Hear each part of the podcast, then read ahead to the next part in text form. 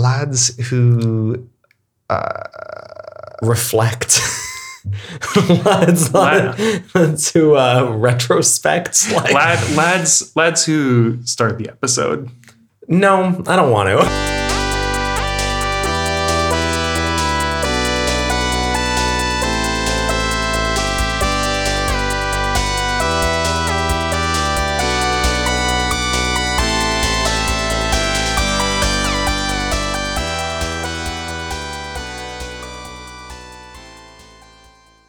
As I was saying, I think via text earlier the week on Monday, I talked about the end of the frontier and like the whole. Oh, yeah. And I like played the Red Dead soundtrack um, as kids were like coming into class. Okay, wait. Here's a question. Then this this is a good way to kick it off. So, like, what are the like years? Like, what are the parameters of the American West? Like years, area of effect. You know, like Yeah. what? Because like one of the things I love in his, I'm weirdly preoccupied with like World War One for some reason as like a historical event. And I oh. love talking about like I've got a 30 hour podcast. I love talking about like well the World War One took away this and that and like it was like the end of this and the end of that and the end of mm-hmm. this era and this thing in this country it ended this and whatever you mm-hmm. know and I think the American like the the American West as it were also has like seems to have like really strict parameters where it's kind of like yeah this is like sort of the end of it Yeah. so like what what does that look like So I, I think that like most of the um like the Wild West in media, whether it's the, these video games or like our Wild West movies, Mm-hmm. are post Civil War.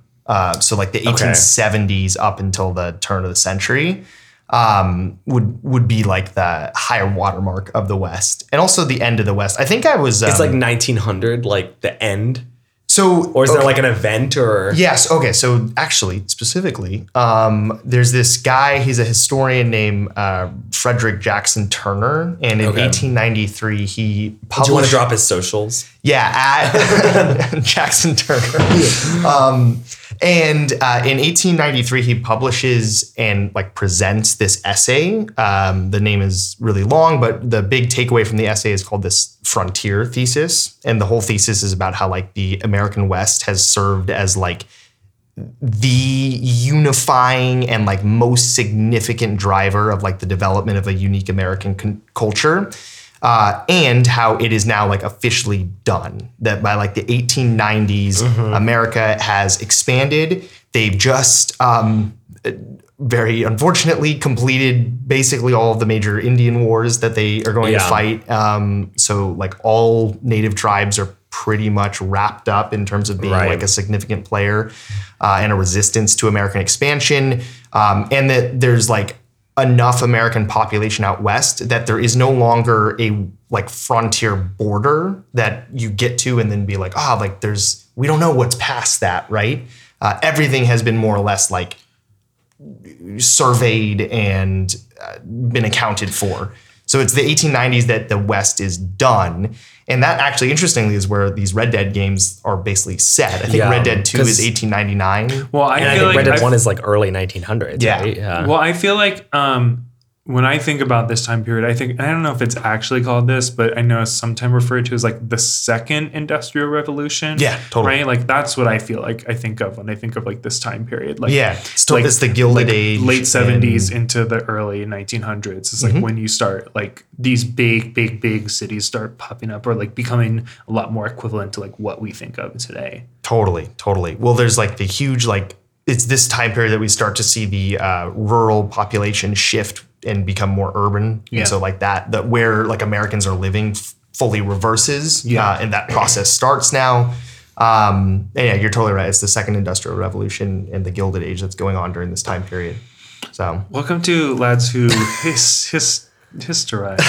oh boy. lads lads who Lads who um is there any kind of verb off of history? lads who uh, uh, pontificate. there, that's good. It's not specific to Not history. specific to history. Yeah. lads who read. And also not specific to history. You lads who read history. Well, they okay. Well, that's four words. We're not lads who play games. We're not lads. true. Yeah. Who, lads who lads who Reflect. lads, Lad- lads who uh, retrospect. Like, lad, lads lads who start the episode. No, I don't want to. I'm good. No, fine. fine. Welcome, welcome, welcome to the Lads Who Game podcast. I'm to sound so sad about it. I'm, I'm Lad Robert. it's just very like, oh, welcome to Lads Who Game. you know? You're Are we taking this again? Here, I'll, I'll take it again. Oh, I'm sorry, I didn't hear you say I was Lad Rob. Welcome to Lads Who Game podcast. Better. I'm Lad Robert. I'm Lad Jack. and I'm Lad Jimmy. See how In- excited I was? you see Very how, excited, like yeah. there was like energy, right? Well, I and it, it builds too, and you start us off. So if you start on a low note, there's no there's no I, well, I can't play off it. Jack's got to pick that ball up. Yeah. I think I'm about to talk about maybe my favorite piece of media of all time. this is serious. yeah. and so I know I'm going to be like, I'm going to expend so much emotional, intellectual, physical energy. Mm-hmm, Yeah. I'm going to wave my hands around a lot in, in, in this episode. you know when you about cry these and you wave your hands around to, Uh, to like, express uh, the emotion. If, if you were to if you were to have like an overhead cam of me, I would look like a sim, like very like about to piss himself. Yeah. oh dollar. Hello. Go now. Abba Gooby. Susul. Um, Yes. Oh, oh, zoom, zoom. oh my Boy, sure. Actually, I was uh, We're speaking, sued for speaking of Sims. I um, I was playing music uh, in class during passive period this week. Not the Red Dead soundtrack, and it was just like a chill rock type of vibe. I had this artist that another student had recommended for me. It was cool, and a s one of my other students came in and didn't like the music, and she's like. What are you listening to? Like, this is the most NPC music I've ever heard of. She's like, this is like what your sim would listen to Yeah. if they turned the radio on. I was like, oh my god, fucking coming with daggers. yeah, drag.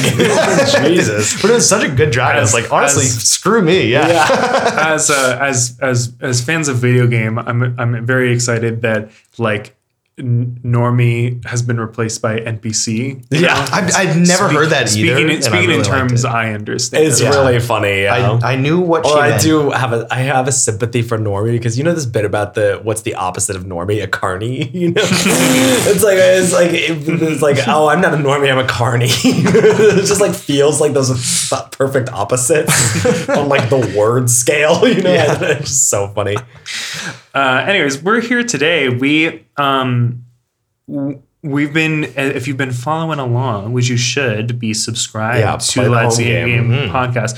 Um, you've noticed maybe we've done a couple like retrospectives and things like that, and usually we do that ahead of maybe a new game launch or whatever. But since we, you know, we started this podcast after we had started Lads Who Game, we really want to, if possible, go back and and record our some conversations about these games.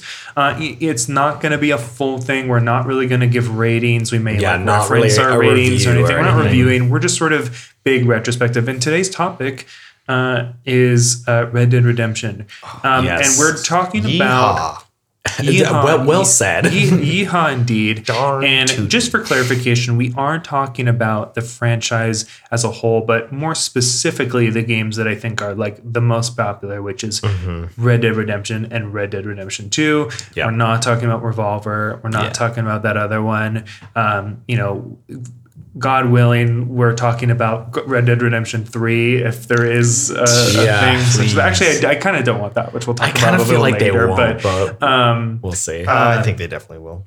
but That's a uh, lot of money on the table. I for would them. rather see Rockstar. I think we talked about this too before. I'd rather see Rockstar do a new franchise than do a Red Dead Yeah. 3. Yeah.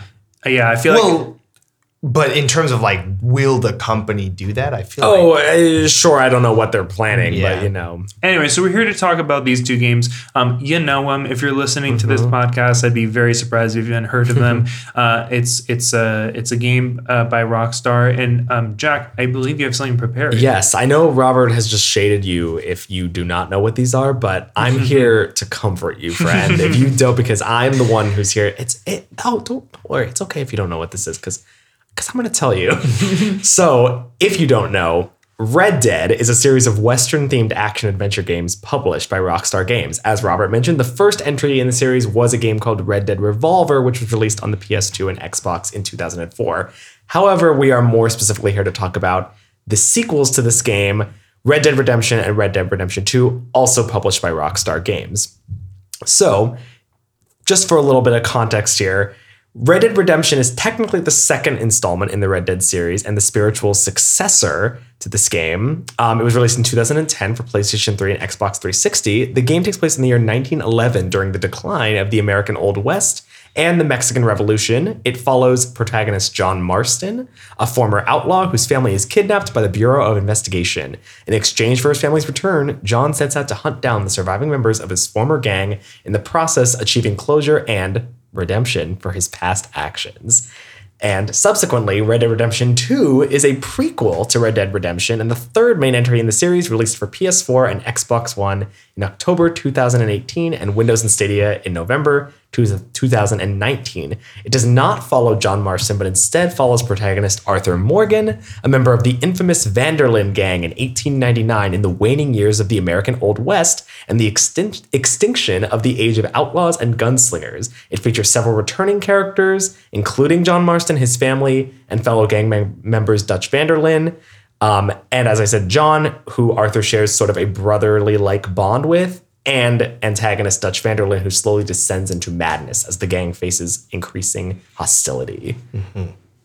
Long-winded. that, Winded, but So good. What a journey. You know what's you know what's like so crazy to me is you're reading these names, and I feel like more than any other game I can think of, these feel like my friends.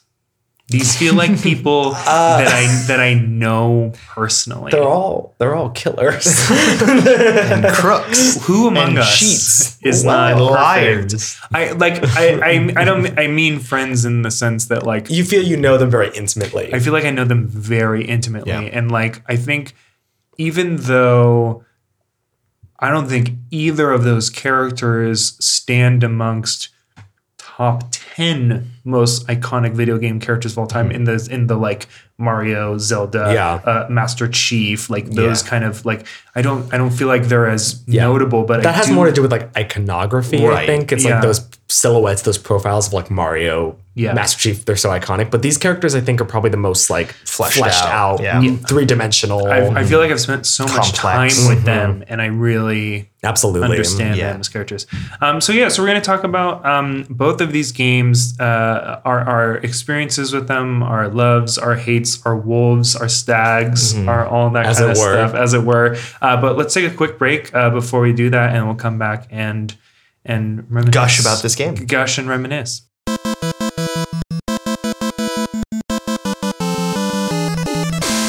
Welcome back. Yeehaw. Yeehaw. so I, I'd be curious maybe to talk about like our initial exposure to this franchise. Yeah, I mean, I played the first one when it came out. Or not the, say- okay, not the first one. The the Red, Red Dead Redemption. I played. I, honestly, I think that Revolver is so removed that feels like a spin. It, it really, even the stuff like the synopses that I found on these games really kind of distance Red Dead Revolver. Yeah. They're like, yeah, Yeah. like technically is, but like not really. yeah, I played. I played Red Dead Redemption on the 360. Um, uh, I actually played it before I played a Grand Theft Auto game too. Same. Which I think you know a really important distinction because like you know this Rockstar more famously uh, made Grand Theft Auto. I think like Yeah. that's that's their game, right? Grand Theft Auto Five is I still think the highest grossing video game of all time. Right? I I mean, I think that's still like what they're n- most recognizable. For. Right. Yeah, for sure. Every every every parent knows what Yeah, Grand the Theft Rockstar Auto logo. That's actually Yeah. it's funny that you mentioned that because I feel like that's my journey towards this franchise because I also played it when it came out in 2010 and it was after years of not being allowed to play Grand Theft Auto Yeah. because I was to be honest and for good reason I was not allowed to play Grand Theft Auto because like when it was in its peak and and coming up like I was in elementary school and then middle school and by the time this came came out I was like a 10th grader so still technically not rated M's were not supposed to be for me. Rated M games were not supposed to be for me, but this one kind of just got put out right where I was I was exploring those types of games. Um, and I also think that the cowboy theming helped it helped me pitch it to my parents a lot easier. Yeah. I think it's true. It's like when it's historical or like sci-fi or something, it feels less like taboo in that way. When it's like Grand Theft Auto is like so, you know, modern day. And I think parents were warned about like there's like sexual themes in those games too, you know, because it's Yeah. like prostitutes Grand, and Grand, or sex Theft, workers Grand and stuff, Theft Auto yeah. and Red Dead, Red Dead Redemption earn their rated M ratings for completely different reasons. Yeah, totally. Uh, and I think they're both the only. I think I really honestly feel like the only thing they share is violence, like in that And sort of the open world vibe, I, especially in the I, second am one. Yeah. purely in terms of content. Yeah, like, sure. Yeah. Like uh, content, like not content warning, but you know, like in, in how you're like Themes, rating those. yeah. Yeah, like they both have a wanted system as well. which They is- do. They both. I mean, they both. They both feel like Rockstar games, and, and like I don't know if either of you have played the bully, the bully game. It's just called Bully. I don't Uh, know but what that that is, also but, yeah. feels um, very in that vein. So they Rockstar has a very specific style, but Yeah. But Red Dead really stands out. I think as It feels like they're most mature, grounded. Well, way more th- mature. th- that's Although we we are forgetting about um what's it called? Um wait. Oh, uh Undead Nightmare. oh so good by the way. yeah, but Yeah, like that- very it's a- silly. right. It's it's like It's non-canon. Like no, it's know, yeah. there's you can find Bigfoot in that game. Um, well, I oh man, that but that is really worth playing. Okay, It's so so, that's fun. what Totally. I, I mean. That feels like the honestly the undead nightmare feels like a really good indicator of like what I think Rockstar does best, which is like you know there it's a very s- serious game. Like Red Dead Redemption is a very serious game, but Both of them, if you yeah. want to seek out silly things, they're there for you, right? Yeah, there's, right. The side quests can be very silly. There's and, literally a UFO in Red Dead Redemption too. Like Yeah. if, you, if you you know like there's, there's a vampire you can find in Saint Denis. yeah Oh, yeah, yeah. literally like you know There's sucking there's the, blood of somebody. There's that guy with the the diaper in the basement in um Yep, yep, yep. yeah I mean Oh so my there's- God. so There's there's- there's that like creature, the like Frankenstein animal creature you can find in the house. Oh yeah, yeah, yeah. Um, the, the le- I mean, even and there's the, even, the devil too. even more even more simply, like the legendary animals. You know, like those are like still quite uh, extravagant and like they do a good job fantastical. of creating like a funny sort of like what's like the like a rabbit hole of side quests, you know, where it's like you really find yourself through the looking glass, you know, of like where what am I doing right now? And when you find the get to the end of these threads with like a UFO or like Yeah. a vampire, it's like, oh, what the fuck they was that? But they it's don't shy kind of away fun. from they don't shy away from the medium, which I mm-hmm. feel like is really impressive. Right, they're not doing that Last of Us, Last of Us Two thing. Where I'm like, well, this is kind of a movie, but you know, Yeah. like it's just in I- no, I would, no. I would say there's a lot of qualities of this that could be considered cinematic, which again, I hate doing that, but like I feel like there it, it's like takes inspiration from cinematic elements, but it's still very much both of them very much feel like I think video I think games. more than most of their cinematic uh like inspiration come like genre focused more than anything. yeah. You know. Oh no! Oh, no! oh, he's dead. It's over. Robert's Uh, tuberculosis. oh, Arthur. So spoilers. What, what are you full seeing right now? A stag or a wolf? you got to change that around. Learn from Uh, I just my I'm thinking I'm thinking about the scene with the nun after on the mm-hmm. train at the end of Red Dead Redemption yeah. 2. Oh man, what a what a perfect game. What are what are some of okay, let's talk about what what are some of like either favorite I was like gonna say story moments, but I guess any moment. Just like what are like the highlights when you think of this franchise? The moments, story, subplot, side quest that mm-hmm. like you come back to or that like really have like an inner life in your mind, which I know is a long-winded way of saying what lives rent free in your head. I I'll, I got one immediately off the top of my head uh, from Red Dead One. When you complete, seemingly complete the main quest, you um, you know capture Bill Williamson and uh, Javier Escuela, um, and you go and you like get your house and your family back, and you're doing like chores around the farm. Yeah. And there's just that that moment that I love, and I really enjoyed when you played it, Jack, and when we were replaying it for Lad season one, um, getting to like experience it through you again, Mm-hmm. uh, being a new player. There's that moment where you realize, like, oh, man, I'm on my like third mission now where I'm get collecting hay. Yeah. and you just know that like there's got to be something The other coming. shoe's gonna drop. Yeah. Like it, there, there, there's one more thing that's going to happen here, and of course, that is the demise of John himself. Um, Uh, that is like so good, and there's a lot of missions in that epilogue where you really are like Mm-hmm. it's playing not out even an day- epilogue. It's a third act. Like Yeah. it's Yeah. structurally speaking, it's a third act. Well, that's Yeah. the that's the thing is you you have that moment, you get that hay, you get that Mm-hmm. fence building, you have that death and you're like, damn, wow. And then it's not even fucking over. Yeah, Right. You get the that's the You true get the epilogue. Jack, you is get the with Jack, moment. yeah. And, Right. and not only is the Jack like pl- playable as Jack like really Mm-hmm. interesting, it's a shock, it's fun. shock, it yeah. allows you to organically continue the game and I mean, you know, it's a little flawed, but like still do like any leftover like side quests Yeah, or whatever. mhm. But not only that, but I think that f- actual finale where he kills um Edgar? Edgar, Edgar Ross, yeah. Edgar, and you get that like Slap that title slap card. title yeah. card. Yeah. Holy shit! Yeah. Nothing's cooler. Like, No, yeah, literally it- nothing is cooler. than I, I really think that that first story is just about as perfect as you could possibly hope for in a video game. It's so expansive but tight at the same time. Like nothing feels superfluous, but it also doesn't feel like too breathless. I mean, Yeah. This is probably the one that we're all thinking of, but I remember playing you guys. So I, for the record, did not have any history with these games until Jimmy and Robert suggested that we play them, and I was like, sure, I have no aversion to it. Um, but obviously was going into it being like, oh god, they really like these games. If I don't like them, this is gonna be bad. Um, but I definitely remember playing the first one and being like, you know, it's it is hard because it's like a little crunchy because it's like a little old, showing its years for sure, but still great game.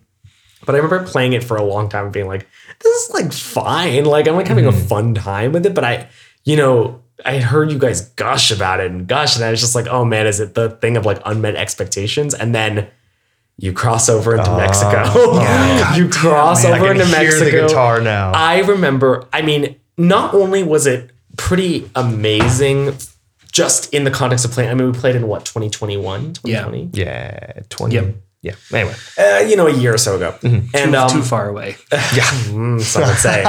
um, but I remember playing it and being like, wow, not only is this moment where you're just riding and the soundtrack becomes non diegetic, you know, where you're just like listening to this lyric, ly- like lyricism and like a song with words and um, being like, wow, this is really unique. But for 2010, like Yeah. that's really ahead of its time. You know, Yeah. I mean, Horizon Forbidden West has that song in the opening uh, after the cold open, and I remember being like, oh, they're trying to have their far away moment. Yeah. which I did think was successful. I'm not trying to like shade them on that, but it was like. It's amazing to think about that moment and how far ahead of its time it was. Well, it's Yeah. so shocking too because, like, I mean, you know, that's not the first video game that has had like modern, like, non-score music, Totally, like pop yeah. music or whatever. But it, fe- it felt like such a surprise because it's so. It's not. It's a period game, right? and they mm-hmm. and it really I I think what I mean why it was so far ahead of its time is because it perfectly serves the narrative. It's not just like a song over the credits or like a Yeah. song for whatever reason. It's like you know, like obviously games like Grand Theft Auto have like a lot of that type of music and Yeah. everything, but yeah, mm-hmm. because of the uh, you know, it's it's um anachronistic, you know, in terms of the period, but also because of the way that it serves the narrative, and also because of the artistic restraint that it takes. That's like over 10 hours into the game. Yeah. right? You know, it's like the restraint I so appreciate where they're like, we have this great song. You know, they clearly had so much intentionality between we're going to put it right here. It's not like Yeah. we just put it over the credits or we just put it over whenever, you know. We were like, it goes right here in this moment when you cross over the border. And it's just like, I, I just really appreciate how much all of those ideas come together in that perfect moment, you know? I know we've mentioned it before, probably on the podcast, um, but like that that is one of two video game moments in my life that like really were like a, a hallmark moment or like a, Yeah. a watershed moment. a new brain was a, a Yeah. new fold was like made Like, in your brain. Yeah. Video games inside are out, like core memory. for Core sure. memory. yeah, that's like, what it is Video sure. games are art, and Yeah. that was like the moment. And that was also, um, even though this is going to sound stupid because it's it's Red Dead Redemption, it's Rockstar, like these are AAA games, AAA titles. But when I played that, I was the only person who I knew Mm. who had played that. So I remember like in playing that moment, it felt very personal to me of like, wow, like I've got this thing or this piece of media that like no one else in my world as a 10th grader knows about. Well, you're also playing it at like a time where I mean, I mean, YouTube was a thing, right? But it's like not like Mm-hmm. in the same way that it is now, where you can like Google any game and watch every cutscene and Sure. every. You know, it's like it was much more intimate. It's It- like it- just between you and the game. It probably was on YouTube, but I just being a dumb kid, all- now just like newly teenager, didn't know how to access Sure. it. So it felt very intimate to me, even if it was something that like probably had a fucking article about Well, it somewhere. I think the other thing know? about these moments too is that this was this you know this is PS3, Xbox 360 era, which you know um, at the time we all thought graphics couldn't get any better than Yeah. that, right? Like as as you do all the time, but like you know. Um, uh, this was really before I would say this sort of like what I'm sure historians will talk about as like some sort of like revolution in video Mm-hmm. game history where you get these like really story driven narratives like a The Last of Us. You know what I mean? Like this, I think Yeah. I think a lot of a lot of honestly, it's a lot of like pre Last of Us, post Last of Us. I think for better or Yeah. for worse, right? And I think so. The the moment we're talking about where like you're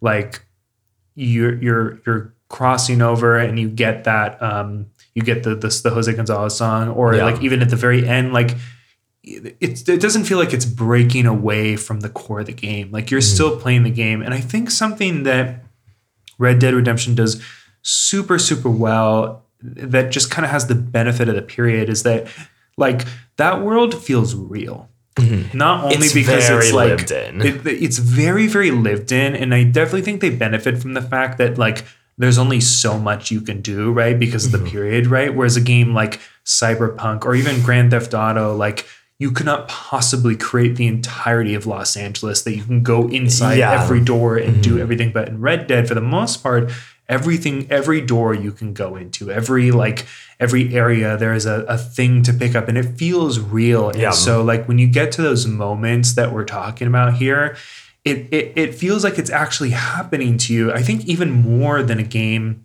where you are creating a character of yourself right like it Yeah. is an it is an rpg it's a, still mm-hmm. technically a role playing. it's still game, technically a role playing game where you're playing as the protagonist, but I don't know. You you just like feel like you're in this world. It's Yeah. a it's a technological marvel and also an artistic marvel because particularly in the second one. I mean, the first one I do think works pretty well as an open world of sorts, mm-hmm. but mm-hmm. the second one is really incredible because it's like the the level of detail, like everything is on. They made that game like every cobblestone in Denis was going to be looked at with a fucking microscope. yeah. And to an extent, that is true that that game, open world games, obviously get scrutinized in that way, which I think is fair. It is like if you're going to put that much content in there, it's like I'm going to look at every single inch of this. But it's amazing that that game always feels ahead of you. They don't miss a trick. You Yeah. know, it's Yeah. like you sent you sent that TikTok or someone sent a TikTok about the plaque in Red Dead Oh Redemption yeah, 2. where you, pay you pay in Red Dead Two. You can go to Saint Denis and you can make a donation for like uh It's like, like a- some some a sort of like school or something, school to yeah. be built or whatever and. Post game, if you go back, if you if you donate and you go back as John Marston on the plaque, you can see Arthur's, Arthur's name. name. on That's what I, it's like Wow. the the fact that there's they don't miss anything. Right. You know, there there's there's some artist, whether that's a, a narrative writer, a technical designer, whatever. There's some person with an artistic mindset who is in every corner of that game doing their best work. You know, Yeah. and I think that's what you feel particularly in the second one. Is just like everything is firing on all cylinders in terms of the technical marvel of it. Yeah. all. Well, what they do is like you know, I'm, I'm a very much to an extent. I mean, it definitely depends on the game nowadays, but like I'm a very much a completionist. Check every corner, check every gem, kind of thing. And I think they kind of play off that a little bit, where like you know, I'm walking into the uh, we're just because I got Saint Denis on the brain. I'm walking into the gun shop of Saint Denis, and I'm going, I'm checking every corner because I'm like, is there a treasure here? Is there Yeah. something I could do? But in that process, they know I'm going to be doing that, and I get to that door, and the you knock on the door, and that slit comes Yeah. up. And There's that there's that poker game that's like upstairs, the illegal poker Yeah. or like whatever. Like Right. they they they know like what you're saying. They know exactly what you're going to fucking do. Mm-hmm. But instead of just putting like a golden gun or whatever, they have a whole story for you. That's Yeah. really what's I think Yeah. is the most impressive about the way that those games are designed is that they really approach everything from like this sense of well it has to make sense. Mm-hmm. Even though we were talking about like they have like side quests with like UFOs, it still makes like co- sense in like the context of the world kind mm-hmm. of, you know, it's like I really like the um the dinosaur lady in Red Dead 2. Oh, doing- yeah. Which like that kind of feels like tonally weird for that game to have like an archaeologist, you know? But it is like no, it's like, oh, there's like, you know, because they're supposed to be in like the Dakota region or something or whatever, right? In that game. There- It's a, there's a a few fictional states. Yeah, it's a fictionalized US. Right, but it's like kind of based on that. It's like no, there were dinosaur bones found in that. It, like they really Yeah. just com- they're so committed to the history of it and like making sure everything makes sense in the context of the history. And I think that's Yeah. so important. and you know? and they Yeah. lean into like in the first game the two two two things like this that kind of feel different but in the same way like the mysterious man from the first game who is just sort of like comes up at random times yeah. Yeah. who like i- He's is is really really creepy. it's supernatural right and I think Yeah. I think there is an interpretation of that as God right or something Right. like Or the that devil. or the devil Yeah. right Yeah. and, and and in the second game the guy who um is walking around looking for um Oh shit! What's his name? He they always yells. He yells out. Oh, yes, I know what you mean, Yeah. Um, mhm. oh God, what's his name? Yeah. I can't remember who. I know what. What's the end game of that again? he's just dead. He's dead. Yeah. right? yeah, he's dead. He's just he's just. Fuck! I, I I mean, you. That's like one of those. It's Hang on, almost let like try the, the hey, listen, but it's like you know he's looking for Let me see if I his can find friend. Fuck, what's the name of the friend? Anyways, like that. Those feel kind of like fantastical. Kind of like Gavin. Gavin. Gavin. Yeah, Gavin. Gavin. Every, every city you go to, somehow he's there. Yeah. And so Well, there's and that element are- of like fantastical, but Yeah. it feels so lived in and natural that even those things that feel crazy, Yeah. like other than maybe your brain like kind of clicking out and be like, oh, like that's like a wink, you still Yeah. Felt like you organically stumbled. Well, that's How the thing that's the- really smart is that it, even though I don't, I understand why something like Breath of the Wild can't do this. It's like I hate games with side quests. Like one of the things I don't like that Horizon does is how many quest markers there are, Mm-hmm. and I hate walking into a new settlement and just seeing people with green exclamation points above their head. I'm like so stupid and lazy, you know. Yeah. And I love in Red Dead Redemption.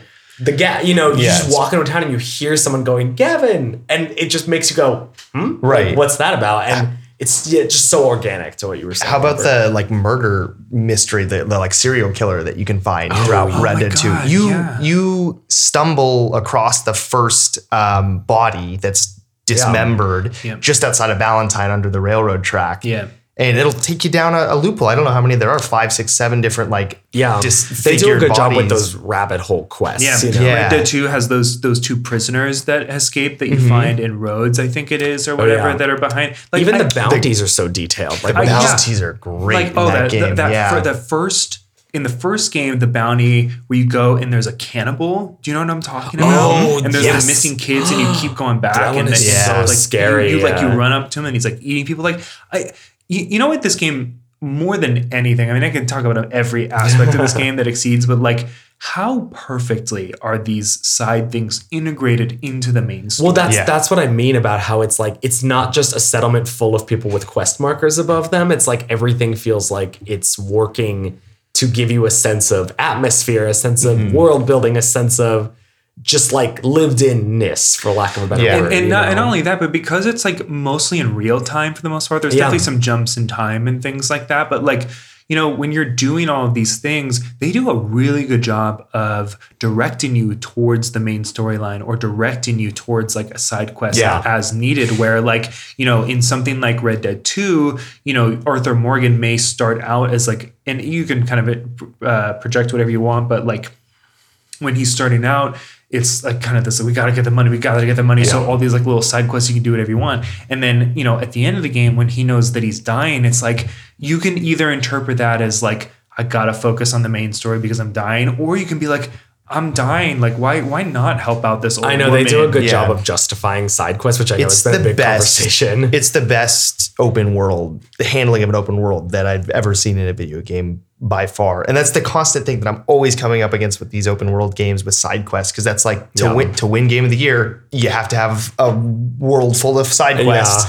Um, and so often they are not justified to do at all. I didn't think it made sense to do any of the Horizon side quests. I I think you feel that way about God of War from based on our conversations. Ooh, yeah. I I just got to a point in this recent God of War game where I feel like okay now I also don't have a reason to do these side quests here. Red Dead, there's always a reason, Well, and that first act at the horseshoe camp in Red Dead, That is Red the most Dead, genius thing is like that that ex- it doesn't even yeah. feel like you're doing the main quest, you're just living a life Yeah. and it is progressing the story. Well, here's Like, here's an important distinction maybe too is that like when you have a side quest in in a game like a God, of War or a game like Hor- uh, Horizon, sometimes they present themselves sort of like as mini games, right? Mm-hmm. Where Yeah. like there's a combat mini game in, in God of War, like the um the the Crucible, right? I yes, know if you guys yeah, with there the, or have done the sword hilt with the yeah, yeah, yeah, yeah, exactly. So, so there's oh no, no, But that's not the Crucible, but it's a similar vibe. Crucible's in Okay. Muspelheim. Muspelheim, yeah. Mhm. Anyways, it's it's it's basically like it's like a,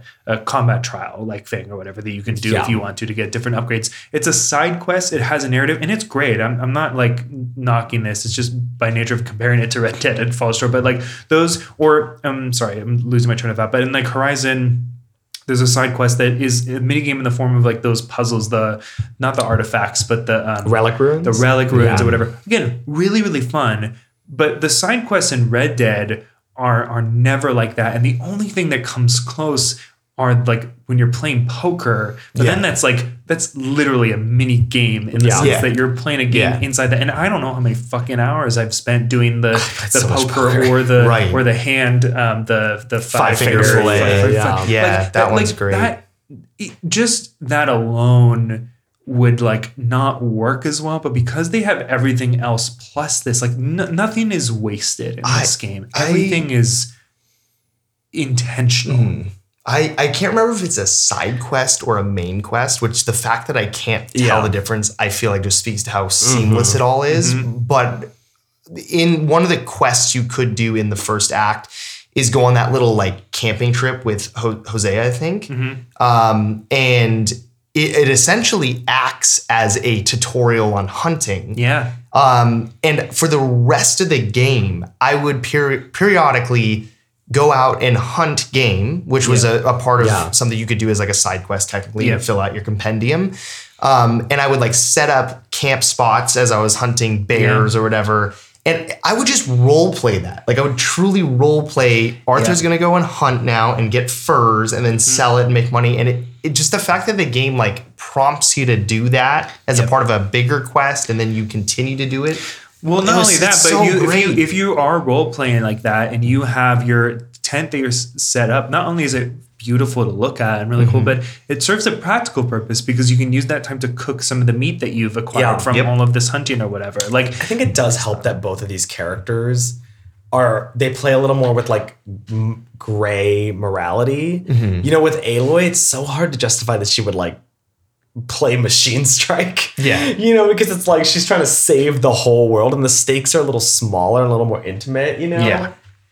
I I just thought of another thing too, which is not a side quest or a main quest, quest but truly like a, a random event. Yeah. But how about um, and I don't remember the state that you have to be in to trigger this, but there is a state that you can go to where I believe the first time you set up a campfire, um, you'll have uh, part of the the local gang. Uh, of hillbillies will like come up and like yeah. put I you at what you're talking about. gunpoint Yep. and will like basically threaten you saying like hey like think twice next time you set up a campfire next time it might not go so well or whatever and like that Oh, was that so me, yeah. terrifying because like how many times had you pitched a tent and set up a fire before uh, before you get that little random Yeah. event so good and even So even good. just to like you know sort of hop back and forth with these games because I do think that like although the second one obviously is like much more patched up and much more expansive like that first time on the first game where you stop and help that woman who's like str- stranded on the road and Oh, they fucking yeah. hold you up because there's Oh, someone yep. like around there like Yeah. again they they either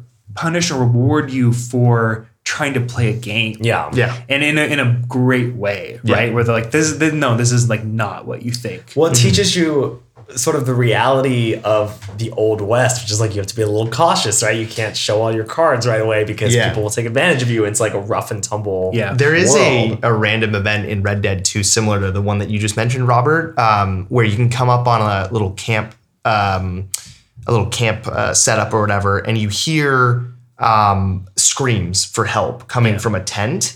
Um, and if you are, you know, Mr. Good Samaritan, I'm going to go and help out whoever is in need, and you and you go and like poke your head in the tent, and then a guy comes out of the It's tent the- with a it's gun. the family right there's like a family of people right I think it's the same gang that does the campfire holding Oh, up. know what you're talking But but regardless, it's like you know you put, poke your head and then he comes out and he's got you at gunpoint. Yeah. Like ups, a sucker's born every minute. You know, like we got we got one. And I Uh, think something that like I think someone could look at this game and, and think negatively on, but I actually think it's to its benefit, or at least I can't imagine a world where this is not the way where it's actually a really easy game.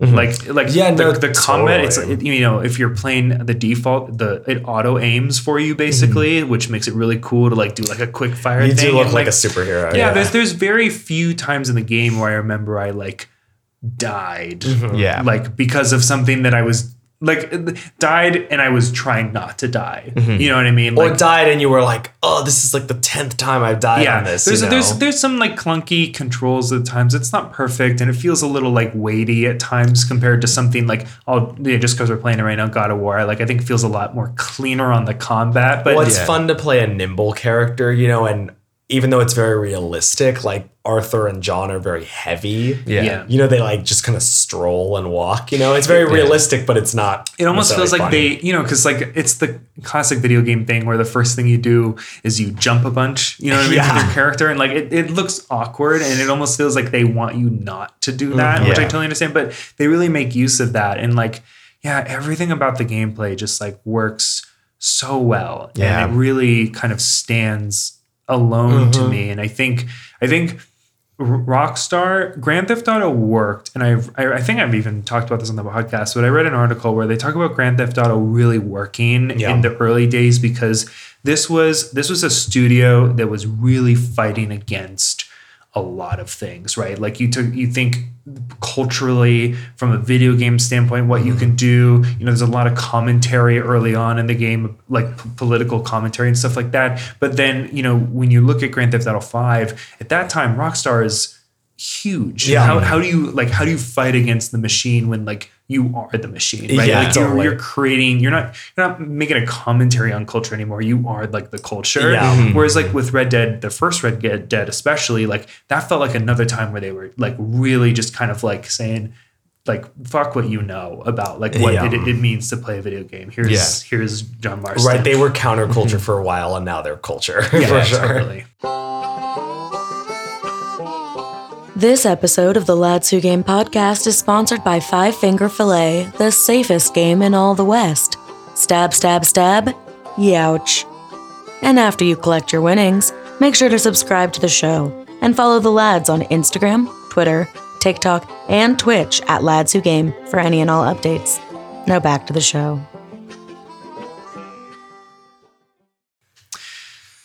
what a beautiful game. what a what a beautiful game i mean i don't do we have anything else to say or we want to I mean, I could talk about this for. In fact, I want, I want to Uh, play fuck the game. the two endings and Red Dead 2. That's the only thing I have to say. I, I, I, I might have come back around on it to be like, I, I For- think for that you have options as you play to to be good or bad. for- I do for- like that there is some degree of. I don't before, it- before we uh, yeah, before we go sorry. forward, just for a little context, because we've talked about this a lot, but like famously, Red Dead Redemption. There's uh, actually I think there's three endings technically, but there's there's in Red Dead Redemption 2. Yes, in Red Dead Redemption 2, there's there's a sliding scale of morality, and Mm-hmm. and there's it's the stag or the wolf, where it's like if you play as like a morally good person, you know the vision you see throughout the city is a stag. If you play a little more on the corrupt side, uh, you see a wolf, and the results of that means that you get you can get a couple of different There- endings. there's other um, changes to dialogue throughout the game as Yeah. well, depending yeah, on if you're good or there's bad. there's tons of different Which things. that I like. I like Yeah. a morality scale that dictates how people react to you. But Yeah. But we but we had but we had uh, lad Jimmy and I had the stag ending and Jack had the wolf ending and I think the wolf ending is worse. yeah, significantly because it, doesn't make as much sense for him. left a bad taste in my mouth, made me think, well, what was the point of those 40 fucking hours if he was just gonna like die in a stupid gunfight? Mm-hmm. What's the point of him having tuberculosis? Like, what's the point of all of these details about his character? And I just didn't understand that I was playing a game that had multiple endings. And I think that we I've talked about this before where it's like I just think that that gimmick is very played out. And There's very few times where I've seen it done well. Like Ghost of Tsushima is pretty much still the gold standard in my mind, where I'm like, that is the one that justifies having two endings, but almost every other game. Well, so so we were, we were. Jimmy and I are actually talking about this on the way over, and I actually think that Ghost is a weird example because although there are two endings to that game, it's mostly the same thing until the Totally. very It's, end. it's just right? one decision that kind of flavors a little bit about the ending of your story. yeah, it's more of a reinterpretation. Yeah. It's, it's you choosing the to the A or B and the interpretation of like what the game's about. Yeah. Yeah. Whereas Red Dead is a is a wholly different experience. I think the whole time. And really I, broad. And I and I actually hmm. think like thinking about it, I feel like the ending that you got. And I, I didn't watch you play, so it's hard to like say like what exactly you were Yeah. doing. But like I feel like that ending I could make a justification for the way that you got it. But the problem is is that it a 40 at least a 40 hour plus game there's not as much of an incentive to replay a game like that Mm-hmm. as opposed to something that's really short that may have a different ending that's fine because like oh yeah I'll, I'll see what the next ending is like something, Yeah. something like what we talked about it but like something like a tunic like if i if i you know tunic i could see going back and approaching Yeah. it differently red dead like it's it's a big ass I Well, I really think wonder how close you were, Jack. I know we've like rehashed this so much, but like I wonder how close you were to getting the the good guy ending because I I don't think it was hard to because it's not just like uh, random that you get the good or the bad. Like it's based on how you're playing Yeah. Arthur, and I don't think it was hard to see like when Arthur would do a good or a bad thing. well, I just wasn't aware. I just that's the thing is that it's not like the game comes out and says like there's a morality scale. Here's what will happen if there, you know there well, is in Red Dead One. Is there not? In there Red is Dead? in red dead 2 but Well, but yeah, uh, sorry, what I mean is that they don't explain that this will change the outcome of the game. Like they just I just thought it was like, oh, it's like maybe I thought it was like what happens in Grand Theft Auto where it's like, ah, if you do too much bad shit, the cops come after you, Mm-hmm. you know? I didn't think that it was like reinterpreting the messaging of the game. Well, well, not only that, but I also think that the other thing you did that both of us didn't do is that right before you get to the ending, you're at that crossroads where you can go get the treasure Yeah. that um, John like left, right or not. And I think you did pursue it. Yeah, because I again was confused that I thought that was the goal. I thought that was the point is that we were trying to get this. So I just, I just so- think that there's like a you you were probably led to that based on other bad Arthur cutscenes that thing. you were getting. This is what I'm getting at is that I what while I think that this franchise is pretty much an S tier golden standard, you know, yeah. the reason that personally I like Red Dead Redemption 1 better is because I think there's just like a clarity of voice that's much more streamlined and it's much more not clear because there's a lot of complexity and like ambiguity, but it's just a lot stronger. And this one feels like, for lack of a better term, it really just has like a good ending and a bad ending, which I just think is stupid. Like, hmm. if you're gonna do two endings, they have to be both equally valid in terms of the themes that you're trying to explore through the story. And the bad ending is not that.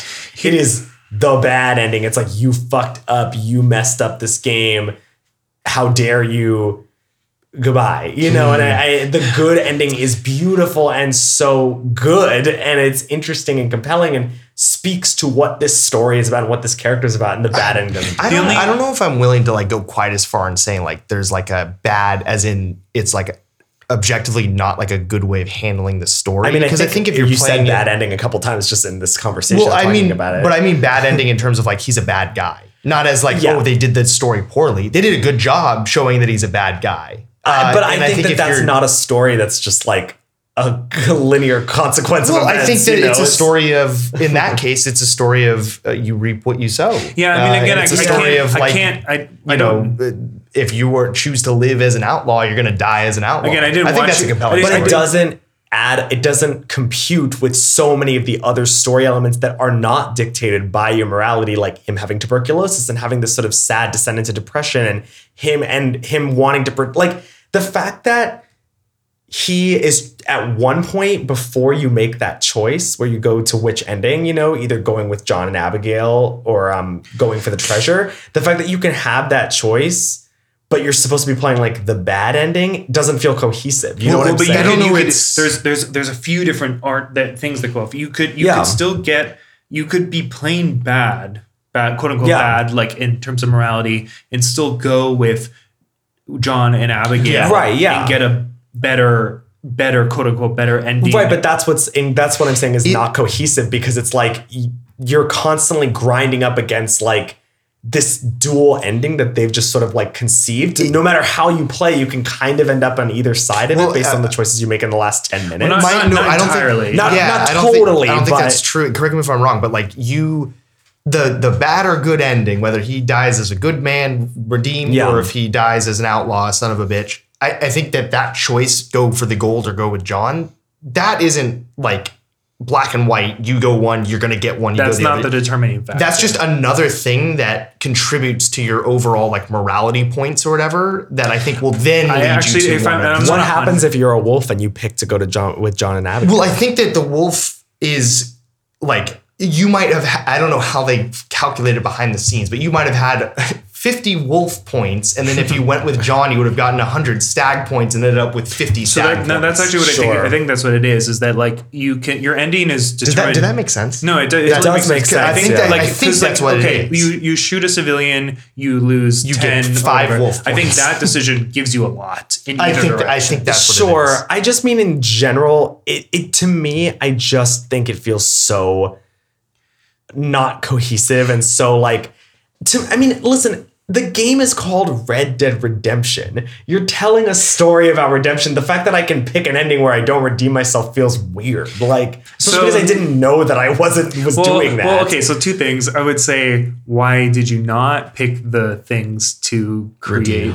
I didn't understand that I was like making a definitive game ending decision that, oh, if I go after this treasure right now, I can't also go back and do Well, that. but but it was there was that plus everything else before.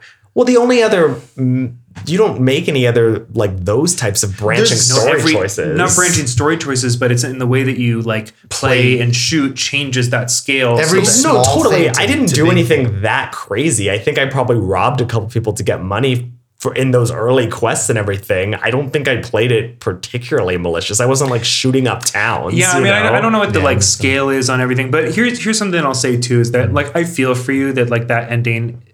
I think the ending that I got is like is is is much more like satisfying. I understand the ending that you got from like a structure perspective, but the reason that I think this is better no matter what versus like and why I won't uh-huh. like firmly be like there shouldn't be two bad endings is this this thing I've been really thinking about a lot because of this podcast I listen to is like where we're losing choice in Yeah. video game. Like God, God of War, as beautiful as it is, Last of Us, like as beautiful as those games are, like they're le- they miss the thing that makes a game a game, which is a choice, mm-hmm. right? And so, like I, I think the ability to have these different like options and like like because God of War, there's one way you could play God of War. But a lot of games, uh, like does a Mario game because it doesn't have like choice based. Right? It's a, the not a choice- game. No, the choice like, is different. The choice is the choice. The choice are like there, it's like game. There's many ways you can do. You can go through a level of Mario. Well, I mean, in terms of like you could jump here or jump there, but like there's still like if you play like the Super Nintendo, whatever, like there's only one way through the level. Like you can't be like, oh, I'm gonna. There's like maybe Well, a well, short. there's one, there's one direction, but Yeah. there's How you different. negotiate the challenges could But be well, so that's, well, that's sure, but I, I mean that feels like a weird comparison to compare to choice-based branching RPGs like well, Until Dawn. No, or I mean, I something. mean, I think it's, I think it's kind of like a, I- I think it's kind of like a,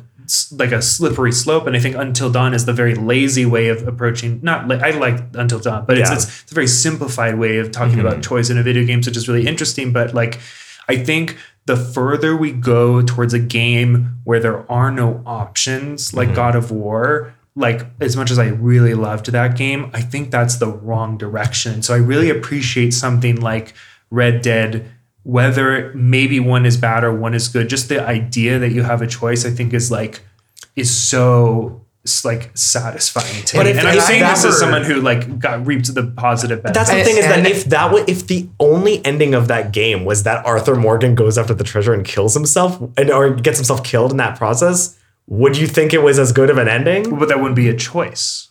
No, but I, I just mean in terms of narrative. Like, do you think that's as Wait, satisfying? can, can you say that again? I'm not sure I understood. if if that if Red Dead Redemption 2 had one ending and the ending was that Arthur Morgan goes after the treasure and betrays Jack and Abigail and does not help them get to the end Uh-huh. and dies, you would think that was just as good of a narrative. Well, isn't this a hypothetical? Like Yeah, that's but not that's- that's not what the game is, though.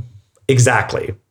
That's what I mean. No, that's I'm not saying- what the I'm game saying- is. but if- no, no, no. But that, but you're hold on. Okay, we're losing the I'm plot. not- I think there's I like know. I would say that that's bad, but because Just because I- there's not a choice. I like that there's a choice. I think it's like almost like the risk versus reward thing that I think is like so like engaging to me that there are options for something versus like the the problem with like the the modern sort of like critique of video games being like more cinematic or this is more like a movie mm-hmm. it's more like a movie because you're you're being presented a story and I think that works a lot of times. I mean, I love, like I said, I love God of War. I love The Last of Us, but I think that like if if that's the only thing that we have, where you're just being driven along a narrative, I think that that's ultimately bad. I think we hmm. need to have something like this where you have options and choices where you can create your own paths.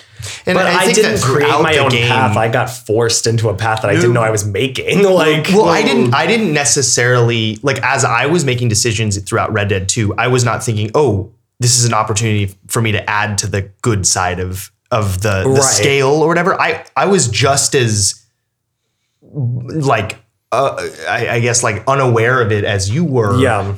I just happened to make my character make decisions that seemed to be more morally good.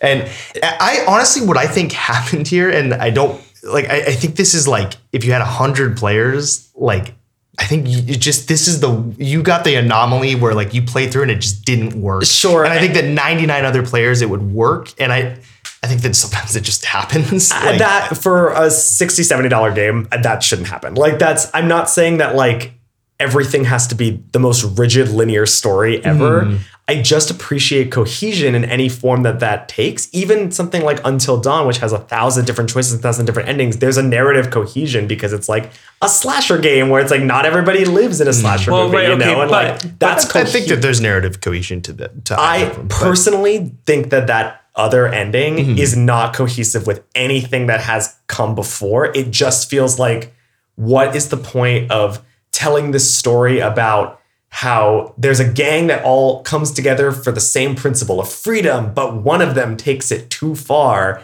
and then your character also does that? It's like, well, now there's no compare and contrast. There's just, oh no, that's just they're all that way, and I, I read I read that the as, game is called Red Dead Redemption, Well, but okay, like I mean, it just doesn't I think that one of- track at all. And Yeah, why have yeah, I don't tuberculosis if he's gonna die in a so here- gunfight? here's, you know? here's the thing: is that I actually think that that that works for me because I feel like Arthur, really, Arthur's story is like he's he's he's gone too deep.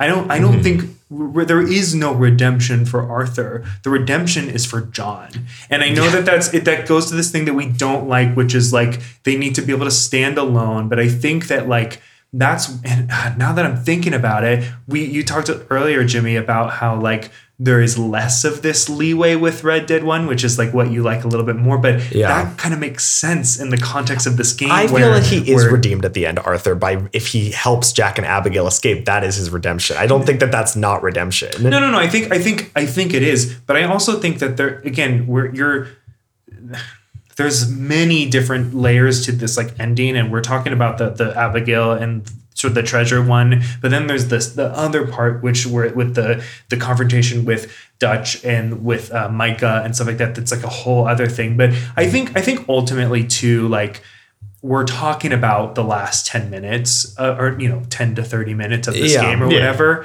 and the other 39 and a half hours are remarkable Yeah, but the which I know I'm ending is important, against- like- I, I know i'm going against like what i said about like horizon 2 a little bit but like i don't know i just I just like, the ending is important and like Uh, to listen. I I just I think it's frustrating because it feels like they made that decision based on the fact that it's like a popular gimmick to have multiple endings and not because they had two great endings. It's because they had they wanted to do this idea that was like popular and in vogue and is like fun to have and people like you Robert like choice based endings and stuff mm-hmm. and they're like oh it's like fun and cool mm. but they didn't really have artistic narrative justification for two endings in the way that I feel like Ghost of Tsushima does. well so I'll, i guess I'll, I'll disagree uh, that it there's no merit to that ending or that there's not as much I, s- I s- Yeah. actually really like that ending Yeah. like I like that i didn't play it but i, I like it in well, that's the thing is it's like you're like I like it. I mean, I'm glad I didn't get it, but like Well, I, I still like it. I It's like like, well, it- wait, but well, I- I, like I like the sort of like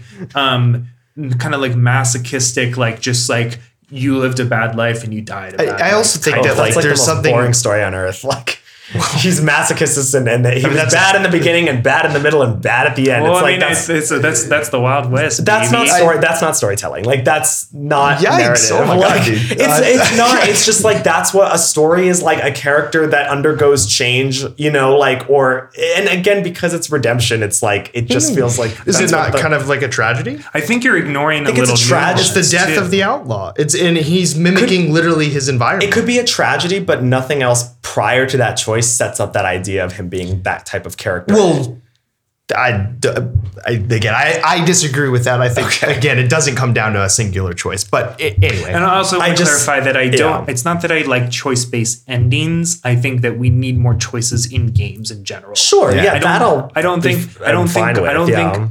I don't think God of War has a lot of choices. No, totally. I mean, I just I appreciate when someone when it feels like a game has a clear sense of intentionality, and to me, the inclusion of multiple endings, which isn't really a factor in the first game, and there's not a whole lot going on in the context of the second game that implies that you're playing that type of game, and it just kind of feels like tacked on at the end, makes it feel unintentional, and uh, especially because it to me it feels like there's a good ending and a bad ending and it does line up with like your moral choices. It just feels like they want you to play this game like the stag ending. They want you to start bad and improve and choose to make him a better person, and they don't want you to do that. And it feels like you get punished when you do play it that way. It hmm. doesn't speak to anything particularly deep, or at least not as deep as the stag ending. That's what I mean. So, have so you seen guess some of the like videos of the the like dialogues that are different when you are playing as a a more morally corrupt version I might have watched some of them. because Like, they're, they're super like interesting and like you literally like have full scenes side by side that are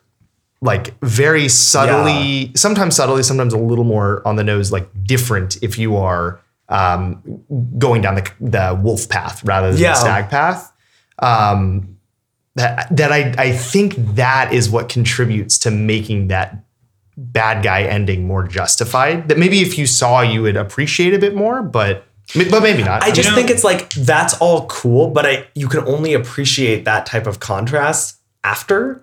You know, you can't you can't appreciate contrast of those types of storytelling unless Mm. you like seek it out independently after. And again, I'm a big believer in like yeah, it has to make sense in the context of when you're playing it. I don't know. I think I if you, guess- uh, you should see it after. I'll- I'll and look then it up, See yeah. if it if it made would have made sense. in I just moment. remember, I just personally, I just remember finishing that game and just getting to that ending and just being like, what the, f-? like, just so disappointed and so upset. And then mm. when I looked it up and found out that there were multiple endings, I was like, it was like a double, it was like two knives. You know, it was like the first knife was like, oh, I hated the ending. I loved this game. I was having so much fun. And then I hated the way it ended. And then when I found out that it didn't have to be that way, mm. I was like, well, this is, I, I just was like, it was so like painful. It was like I wasted time, you know. It was like I think- sunk emotion into this. I mean, you I think it's. I. I mean, there is so much more of that game though. Did was there But not value the- in the like?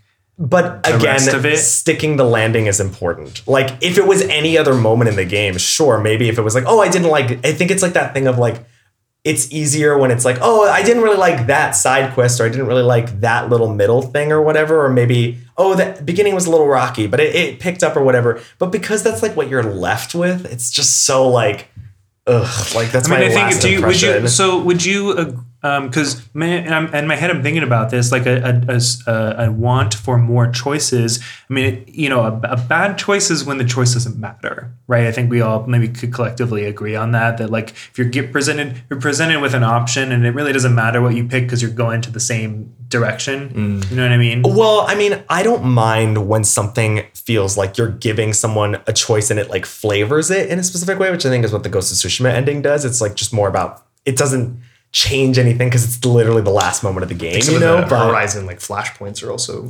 flavor. yeah, well, I don't well, mind but that type of kinda flavor. don't- you know, really, like the more I think It's, about like, it, more the more innocuous, the more that I don't really think that the ghost is like a. Ch- it's not really a choice because at that point you're lit- that's literally you're done with the game, right? Right. I just, so- but it does give you alternate flavorings of endings. You know, it may, it's, it, it's like, I like what you said about it, where it's like, it lets you decide what this game is about. So you so so would you agree Or do you also think that there's that choices are like in this kind of way are like good ending aside, like just generally speaking, like let's say there was a choice, there was a there was a branch in the middle of Red Dead 2. Would you mind if they went to different sides? I don't mind choices, but I don't want choices just for the sake of choices. If there's a narrative justification for why I'm making branching choices and why this game is branching off in different directions, sure. If you're just doing it because it's like, oh, it's like makes it bigger or more diverse or there's like more options for the player, I don't necessarily think that that's like Well, net positive. I mean, in, in that sense, the narrative justification, you are making the justification by choosing. Right, but when the game so okay, Until Dawn is a great choice-based game because it tells you right from the get-go, this is a game about choices. Everything you do will make certain people live, certain people die, butterfly effect, all that stuff. Yeah. A choice is only a choice if you're aware you're making a choice, right? Um, no. I mean, it, you're still. Ch- I mean, you by you controlling the character, you're making a choice. You're aware of how you're playing I mean, uh, Arthur. I actually think that now that It we're- doesn't have to say like this is adding a point to this. I'm not saying I need it spelled out in like numeric terms, but if you're going I'm if I'm not aware that I'm making a choice, it's like I'm not making an informed choice. I'm just picking one or the other and it's just kind of it's like I I don't know what this does, but I'll just pick one because I have to, you know.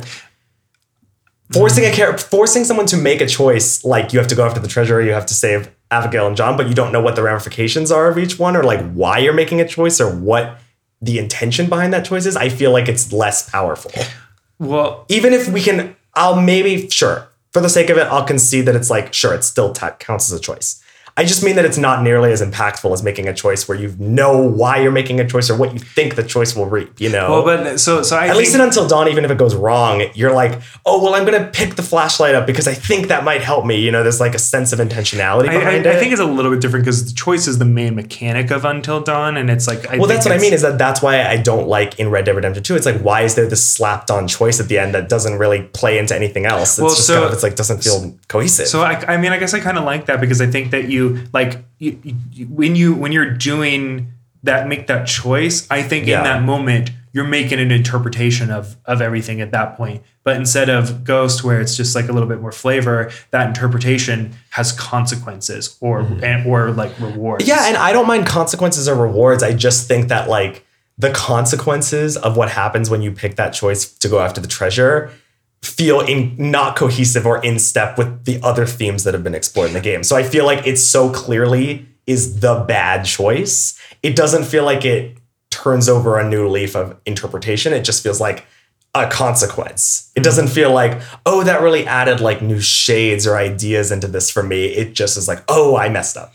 to me it feels a little bit like in in just to compare it to until dawn like you make the wrong choice and the character dies at the end you know what i mm-hmm. mean versus like lives Yeah. and i i think that's kind of fun Totally. But Until Dawn is a slasher movie. Like, not everybody lives in a slasher movie. There's a cohesion behind that idea of why there's a choice in this game. it's also shorter i'll definitely give you that and i, I, I just, why does that game, why does Red Dead Redemption need a choice? Just to have a choice, just to give options. well i would say I, I would say that morality is like a big theme of the game and i think that's that's like kind of interesting but i think ultimately what it's coming down to is like your like your your the your personal weight towards the ending or like sticking the Yeah. landing is more significant to you than it is to maybe Totally. to And- us, which I, I told that totally makes I sense just, to me. I we said it when we talked about this game. If you have a story to tell, just tell me it. I don't need bells and whistles on top of it, and it's it's disappointing because I just feel like that first one